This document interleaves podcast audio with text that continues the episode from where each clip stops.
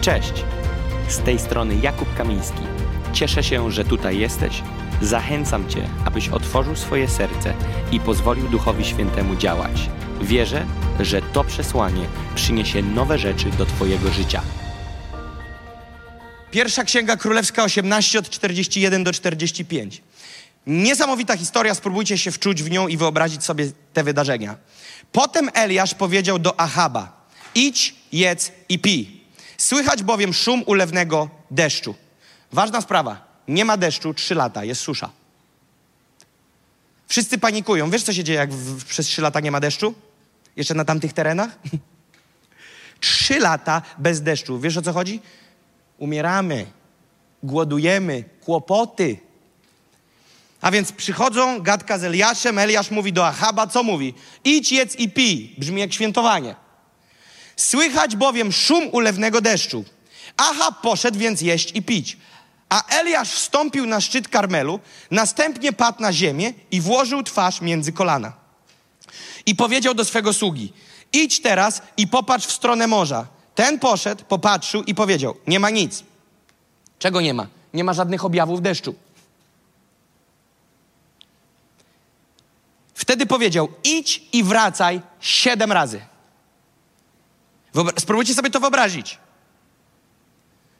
A za 7. razem powiedział: oto mała chmurka, jak dłoń człowieka, podnosi się z morza. Wtedy polecił mu: idź, powiedz Achabowi, zaprzęgaj rydwan i zjeżdżaj, aby cię deszcz nie zatrzymał. Tymczasem niebo zaćmiło się od chmur i wiatru i spadł lewny deszcz. Achab zaś wsiadł do rydwanu i odjechał. I sobie miejscowość przetłumaczcie. Kochani, szokująca sprawa. Gościu znowu mówi o tym, co jest w przyszłości. Jezus mówił o tym, co było w przeszłości i o tym, co będzie w przyszłości, a Achab mówi do niego teraz o tym, co będzie potem. Tak naprawdę poziom dalej pójdźmy. Eliasz mówi o tym, co słyszy i widzi, ale kiedy sługa ma to sprawdzić, czy to widzi i słyszy, mówi: tego nie widzę i nie słyszę. Czy nie jest to fenomen? Zobaczcie, co tu jest napisane. Eliasz powiedział do Achaba: jedź, idź, jedz i pij. Słychać bowiem szum ulewnego deszczu. Brzmi jak gruba ulewa, zgodzicie się? Słychać, on mówi, słyszę to. Słyszę szum ulewnego deszczu. Można by było powiedzieć: koniec suszy. Wykonało się. Koniec tych 3 lat suszy. W końcu przełom. W końcu zmiany. Jak wielu z nas ma w swoim okresie symbolicznie 3 lata suszy w jakichś tematach w swoim życiu? Każdy z nas. Każdy z nas ma swoje 3 lata suszy. W różnych obszarach życia, w których modli się o przełom. W których oczekuje przełomu. Każdy z nas ma obszary, w których mówi: to już rok, to już 2, to już 3. I teraz co się dzieje? Eliasz nie mówi: Bóg mi powiedział. Widzicie to? My byśmy chcieli podczas naszej wojny o przełom, podczas naszej walki w modlitwie o przełom, my byśmy chcieli powiedzieć: Pan mi powiedział, droga Doroto, droga Saro, drogi Filipie, synu mój, córko moja, wykonało się, możesz już iść, jeść i pić. Innymi słowy, nie trzeba już pościć, nie trzeba już się modlić, wykonało się, teraz już czekaj na przełom. Koniec! Wielu z nas by tak chciało, ale w tej historii tego nie ma. Nie ma tu Boga, który powiedział do Eliasza. Przy przykładzie Izajasza słyszeliśmy Hiskiasza, że Bóg powiedział do Izajasza: idź do Hiskiasza, ale tu nie ma akcji. Do Eliasza Bóg mówi: idź, powiedz do Achaba. Nie. Eliasz mówi, co? Eliasz mówi: słyszę szum ulewnego deszczu. A więc Bóg, zobacz, Bóg może komunikować się z tobą i ze mną nie tylko słowami, ale obrazami. Kiedy ludzie mnie pytają: o Jakub, bo zawsze mówisz, Bóg mi powiedział. Jeden gość mnie pyta, jaka barwa jest jego głosu.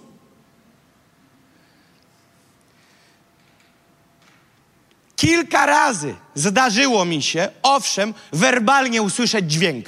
Dosłownie jak trąby. Ale kiedy w 9 na 10 przypadków, tak symbolicznie mówię, 9 na 10, Bóg do mnie mówi, to nie są werbalne słowa, które ja słyszę. To są rzeczy, to jest sposób komunikacji, który ja mam wyrobiony z Nim, On ze mną, który to On ze mną wyrobił. A z Eliaszem jaki był tutaj element? Bóg mu posłał w duchu dźwięk ulewnego deszczu. Nie powiedział mu, będzie deszcz. Włożył w... O, nowy temat jest. Ale nie dziś. Włożył w niego dźwięk ulewnego deszczu. Ale uwaga, w świecie widzialnym czy niewidzialnym? W świecie niewidzialnym, ponieważ jego sługa nic nie słyszy, nic nie widzi. Mówi, nie ma nic. A ten mówi, ulewa, ale tamten mówi, nie ma nic. Jak wielu z nas w naszym kraju, kiedy mówisz przebudzenie, ludzie mówią, tak, amen, a drudzy mówią, jakie przebudzenie? Z klasyka, dotknij brzmienia przebudzenie i będziesz miał Eliasza i sługę. Jeden słyszy, drugi nie słyszy. Dlaczego? Bo przebudzenie się nie patrzy w świecie widzialnym. Jak już się będą zapełniać ulice ludźmi, którzy padają na twarz i mówią, co mam zrobić, żeby być zbawiony, no to każdy niewidomy duchowo stwierdzi, że jest przebudzenie. Kiedy Jezusa zobaczyli, jak z grobu wyszedł i objawił się 2 uczniom idącym do Emaus, nie trudno powiedzieć, to On. Ale tylko Symeon, kiedy wziął na rączki małe dziecko w świątyni, zobaczył dzieciaka w pieluchach, ale zobaczył kogo? Mesjasza. Widzisz, jeżeli... Ale co było napisane przy Symeonie? Przy Symeonie było napisane pełen ducha. Chodzący w duchu. Chodzisz w duchu, zobaczysz. Nie chodzisz w duchu, nie zobaczysz. A więc on zobaczył w świecie niewidzialnym, usłyszał w świecie niewidzialnym szum ulewnego deszczu. Wichura! I teraz zobaczcie, on usłyszał szum ulewnego deszczu i co robi następne? Włączmy to. Idzie i co robi? Eliasz wstąpił na szczyt Karmelu, następnie padł na ziemię i włożył twarz między kolana. Nie będę tego robił, bo wiecie, jak to wygląda. Wiecie, co to jest? To jest modlitwa, okej? Gościu się modli. Teraz można by było powiedzieć, po co się modlisz, skoro już wiesz, co będzie?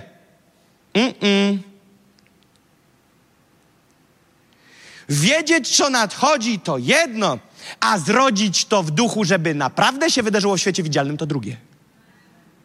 Wiecie, ile rzeczy się nie wydarzyło, które się mogły wydarzyć?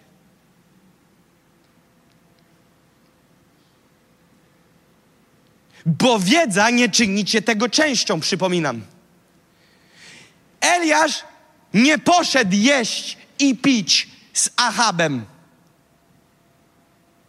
Bo teraz Eliasz idzie, innymi słowy powiem tak trochę zabrzmi, jakby coś trzeba było zasłużyć sobie, ale nic z tych rzeczy. Ale Eliasz idzie wymodlić to, co ma nadejść. No to zaraz, Jacob, skoro ma to się nadejść, to po co to wymadlać? No właśnie tak to działa, że ludzie my mamy kłopot, bo my mamy wiedzę o tym, co dla nas jest, mamy słowa, obietnice prorocze, co jest, ale to jest w świecie niewidzialnym. Jak wielu z nas słyszało słowo od kogoś podczas modlitwy, nie podnoście rąk, typu widzę jak nad twoim życiem i tam jakaś dobra rzecz, okej? Widzę jak ktoś do kogoś mówi, widzę, że nad twoim życiem przychodzi przełom. A ty co? I przestajesz jeść i pić? Teraz jest czas docisnąć. Co zrobić? Zradzać rzeczy w duchu. Jak? W modlitwie. A więc co? Eliasz teraz to, co zobaczył w świecie niewidzialnym, teraz sprowadza do świata widzialnego. Jak? W modlitwie. I teraz my mamy problem, bo na ile więcej nam wyraźny jest obraz świata widzialnego, fizycznego, niż obraz świata niewidzialnego, wtedy mamy rzeczywistość zakłamaną. Przykład taki bardzo banalny. Wchodzi do kościoła osoba, która ma smutek, przygnębienie, lęki, depresję, myśli samobójcze, ale nauczyła się aktorzyć od wielu lat. Przychodzi po pomoc, ale nie wie, że trzeba być szczerym. I ty pytasz tą osobę, jak się czujesz, a ta osoba z pięknym uśmiechem mówi, super, cieszę się, że mogę tu być. I ty mówisz tak, wow. Nie widzisz w świecie niewidzialnym, co się dzieje, widzisz tylko w świecie widzialnym. Wystarczy, że ci dała uśmiech i ty myślisz, że wszystko gra. A w świecie niewidzialnym smutek, lęk, fobie, depresje, niespane noce. I tego nie widać. Dlaczego? Bo bardziej widzimy świat widzialny niż niewidzialny. Ale jak ktoś kuma w duchu, to ten drugi najczęściej się źle czuje przy tym, przy kim ten jeden widzi. Bo on wie, że on wie. I ty wiesz, że się spocisz, mówiąc wszystko dobrze. Bo ty wiesz, że on wie. Wszystko dobrze. Na pewno? Bo widzę co innego. Super, mówię ci. I pamiętam, jak kiedyś do 3 razy sztuka docisnąłem osobę. Czyżby na pewno? I coraz mocniej, za trzecim balonik pęka, łzy, tragedia, mówi. Okej, teraz rozmawiamy. Bo świat niewidzialny to ten świat prawdziwy. Świat widzialny to tylko... To sama torka. Tego nie, w ogóle nie myślmy o tym, okej? Skupmy się na korzeniu. Więc Eliasz mówi, nadchodzi przełom. I co wtedy robi? Zgina się w modlitwie. I się modli. A w międzyczasie co robi? Mówi, ty sprawdzaj, czy się już to sprowadziło do świata widzialnego. Ja będę to ściągać, a ty sprawdzaj, czy już jest. O! Więc ja to holuję, mam pochyloną twarz do podłogi. Wiesz, co to oznacza? Nie widzę nieba, a więc nie widzę tych okoliczności. Nie chcę być mylony przez okoliczności. Kiedy jest termin płatności za 2 miesiące, to okej, zerkam na konto, patrzę, nie ma, ale mam jeszcze 60 dni. Ale kiedy zostaje tydzień do końca i ty patrzysz na konto i się nic nie zmienia, zaczyna się adrenalina. Więc co robi Eliasz? Eliasz nie patrzy, Eliasz mówi, ty się gap i mi mów, czy jest w świecie widzialnym już, a ja będę się patrzył na świat niewidzialny. Ha! Ja sprowadzam to ze świata niewidzialnego, ja będę napierał, a ty zerkaj, czy jest. No i on idzie, a Eliasz tam ściąga. I wraca i mówi, ty, nie ma nic, nic nie widać, nic słychać, nie ma nic. A on mówi do niego bardzo kluczową rzecz. To idź i wracaj 7 razy. Cyfra 7 w Biblii ma ogromne znaczenie, jak i kilka innych cyfr. Cyfra 40 ma głębokie znaczenie. Ale 7 się zajmijmy. 7 oznacza pełnię. Wypełnienie się. Pełnia, zamknięte. Cykl zamknięty. Dokonało się, okej? 7 jest wypełnieniem się. I on mu mówi 7 razy. 7 razy. Jak było z Jerychem? A? Podobna historia. No cóż, jaki numer? 7 znowu. I co się dzieje? 7 razy zasuwaj, zasuwaj i wracaj, zasuwaj i wracaj. A więc co on robi? Ten w modlitwie coś tu ściąga, ale jest tu jakieś powiązanie z 7 razy. I teraz co się dzieje? Lud Eliasz już wysłał na celebrację. Ale jeżeli wszyscy zajmą się celebracją, a nie będzie kogoś, kto to dopełni, będzie dzwon. Bo na celebracji nie będzie fajerwerek. A więc potrzeba nam ludzi, którzy ściągają rzeczy. W duchu. Widzicie, Kościół polega na tym, że w rzeczywistości duchowej wiele rzeczy trzeba ściągać.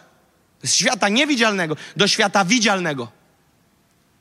Jeżeli wszyscy zaczną myśleć, ja przychodzę do tego kościoła, bo w tym kościele dzieją się rzeczy, to pytanie, kto ściąga rzeczy. Jeżeli wszyscy przyjdziemy, nasz pastor, on tam człowieku ściąga. Przyjdziemy, nie mówię teraz o mnie, mówię hipotetycznie w jakimś kościele. Nasz pastor, człowieku, ten tak chodzi z Panem, że ja się tak w tym kościele czuję bezpiecznie, że jak on jest, jak on głosi, człowieku, cacy. Nice. A co będzie, jak on nie będzie głosił? I nie przyjdzie? I przyjdzie sobie usiąść i powie... Ja dziś przyszedłem pohuśtać się na huśtawce, którą ktoś huśta. Moja córka jeszcze nie umie się huśtać, ale lubi się huśtać. Więc co ona robi? Tata, jeszcze, to jest taki znak, jeszcze. I ja stoję i I ona myśli, że to ona.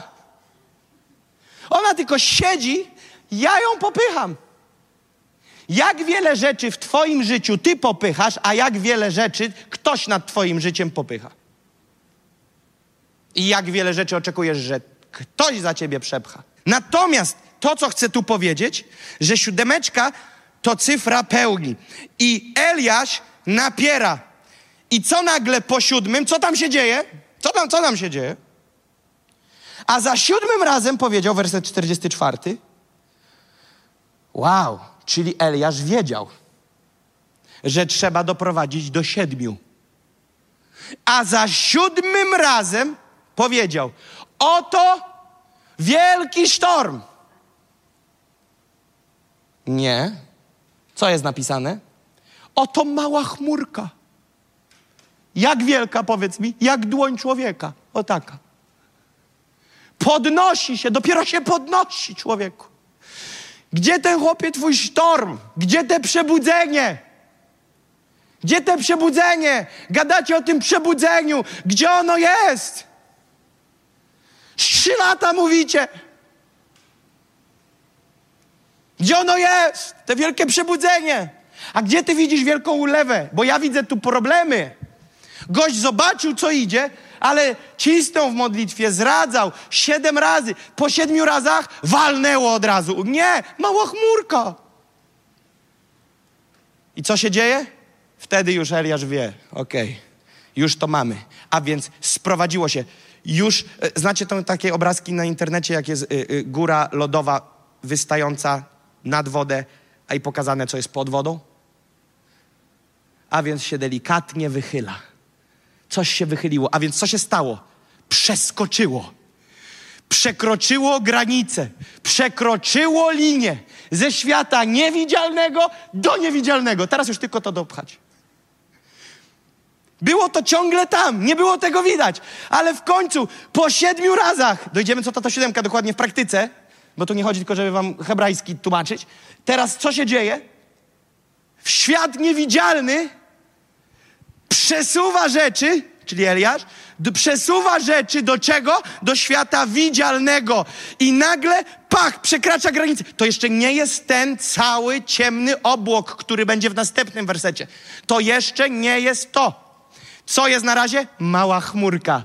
Ale jest! Już jest! 3 lata nie było, ale już jest! Mała chmurka w świecie widzialnym. Z niewidzialnego do widzialnego. Mamy to. Teraz już tylko to dokończyć. I co się dzieje? Jak zobaczył chmurkę małą, jak dłoń, powiedział do sługi, idź powiedz Achabowi, zaprzęgaj rydwan i zjeżdżaj, aby cię deszcz nie zatrzymał. A więc on już wie, to już jest kwestia chwil. I co znaczy... Teraz pytanie.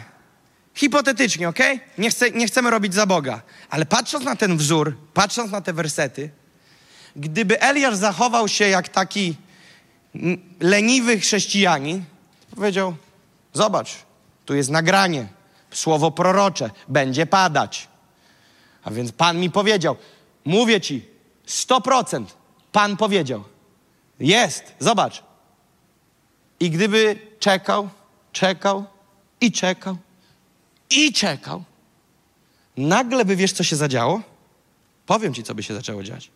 On zacząłby wątpić w Boga, ludzie zaczęliby go podważać, zaczęłoby się bardzo źle i finalnie być może dalej kolejne 3 lata suszy. A więc może być tak, bo my robimy zero-jedynkowo często.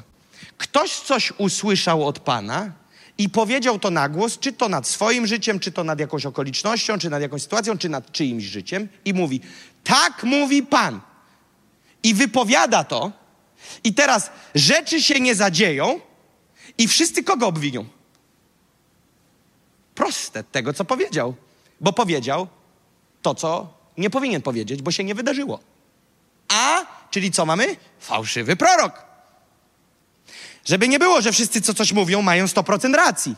Ale nie zawsze to, że ktoś coś powiedział i się nie wydarzyło, oznacza, że on źle usłyszał. Bo mógł dobrze usłyszeć, ale nikt tego nie sprowadzał ze świata widzialnego, niewidzialnego do widzialnego.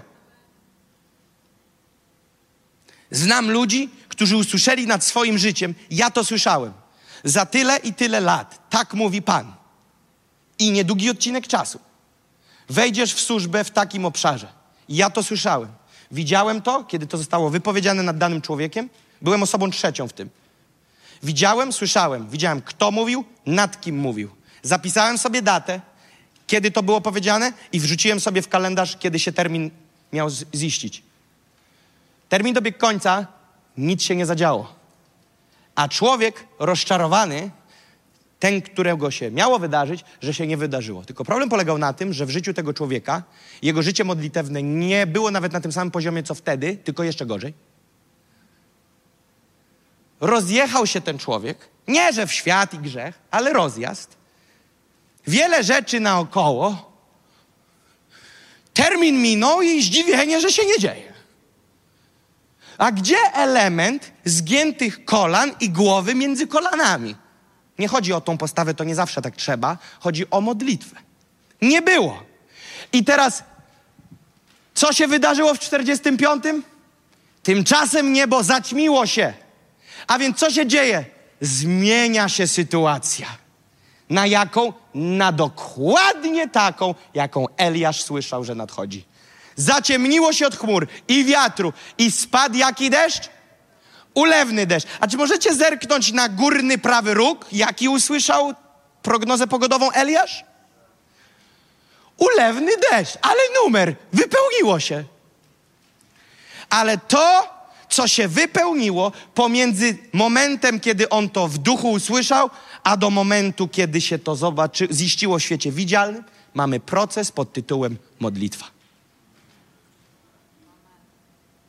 Zradzać rzeczy w duchu. I będę kończył ostatnim fragmentem. Objawienie świętego Jana, rozdział 5, werset 8.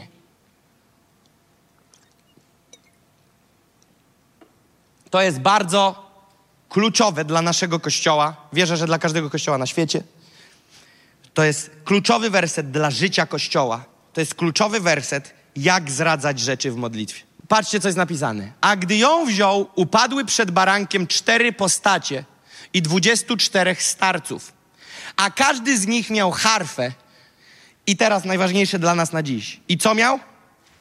I złotą czaszę pełną wonności. Złota czasza pełna wonności. Okay? Jak wielu z was wie, że w Biblii nie są to ciekawostki, tylko to są rzeczy dla nas ważne. Okay? Ktoś powie, człowieku, czasze złote wonności, chłopie, poczytajmy o tym, jak Jezus powiedział, w której rybie będzie kasa. Poczytajmy coś dla mnie, coś praktycznego, nie chłopie, jakieś wersety o czaszach. Co to w ogóle czasza? Wonności w czaszy. Co mi do tego? Sugerujesz, że jestem stary? Bo tam o 24 starcach. Rozumiecie? Więc zobaczcie, co jest napisane. Złotą czaszę pełną wonności. Są to modlitwy świętych. A więc co jest wonnością? Modlitwy świętych. A więc mamy tu sytuację, w której to, co tu jest opisane, nie jest na ziemi. To nie jest opis na ziemi, co Kościół robi. To jest, gdzie jest 24 starców?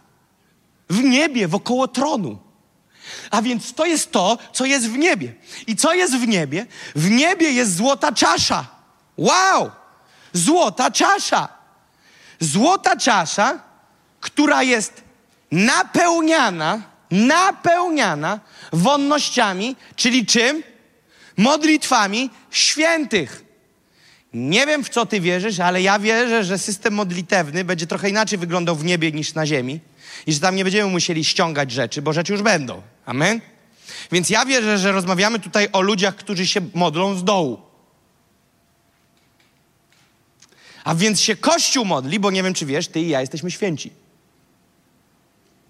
Święci to nie są ci tam na oknach wymalowani. Jezus uczynił nas świętymi. Wszyscy jesteśmy święci, którzy się narodziliśmy na nowo z Bożego Ducha.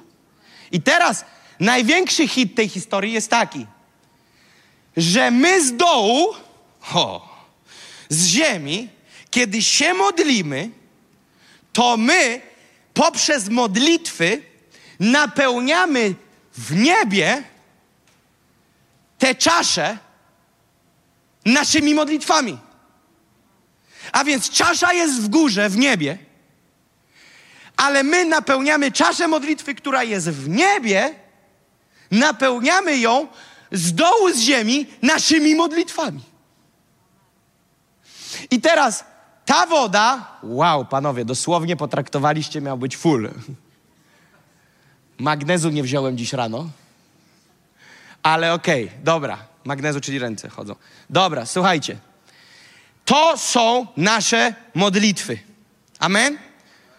To reprezentuje, symbolizuje wonności. No nie chciałem tu lać Giorgio Armani. Musielibyśmy 10 ofiar zebrać. Albo Diora jakiegoś. Perfum nie będę lał. A więc wodę wlaliśmy. I teraz, kiedy ja się modlę, to co ja robię? Ja napełniam czaszę modlitwą. W niebie odbierają jako wonności. Chcę miłą wonnością być. Śpiewaliśmy tak nawet kiedyś. Amen? Jak chcesz być miłą wonnością, to się módl. A więc wonność to modlitwa Kościoła, bo wydaje to przyjemny zapach. Więc teraz wracamy do Eliasza. Możemy połączyć objawienie 5:8 z Eliaszem i Achabem? A więc Eliasz na kolanach się modli. Co robi? Wypełnia, napełnia czaszę modlitwy w niebie. Sługa mówi, byłem raz, nic nie widzę. Eliasz mówi, to ja się modlę dalej, ściągam, a ty szukaj na chmurek na górze. Nie ma. 3.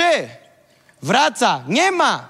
4. Co się dzieje? Nie ma chmurek. Eliasz mówi, spokojnie, musi się wypełnić. Znam zasady duchowe.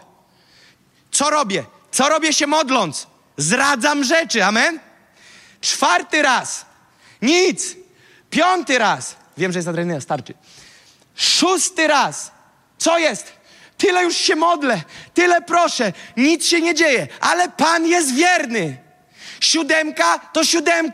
7 razy to 7 razy. Naaman ile razy miał się zanurzyć? 7 razy. Będzie uzdrowiony. Czy po 6 zanurzeniach w wodzie był uzdrowiony? Nie był. Wal do końca. Zradzaj. Post i modlitwa. Dociśnij. I wtedy co się dzieje? Modlę się do końca. Przelewa się. I moje modlitwy zostały wysłuchane.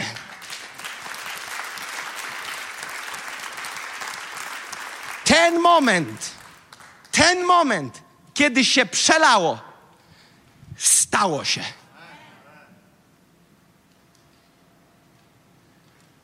To dla wielu z was, widzę po reakcji, jest nowa filozofia na życie. Ale to jest słowo.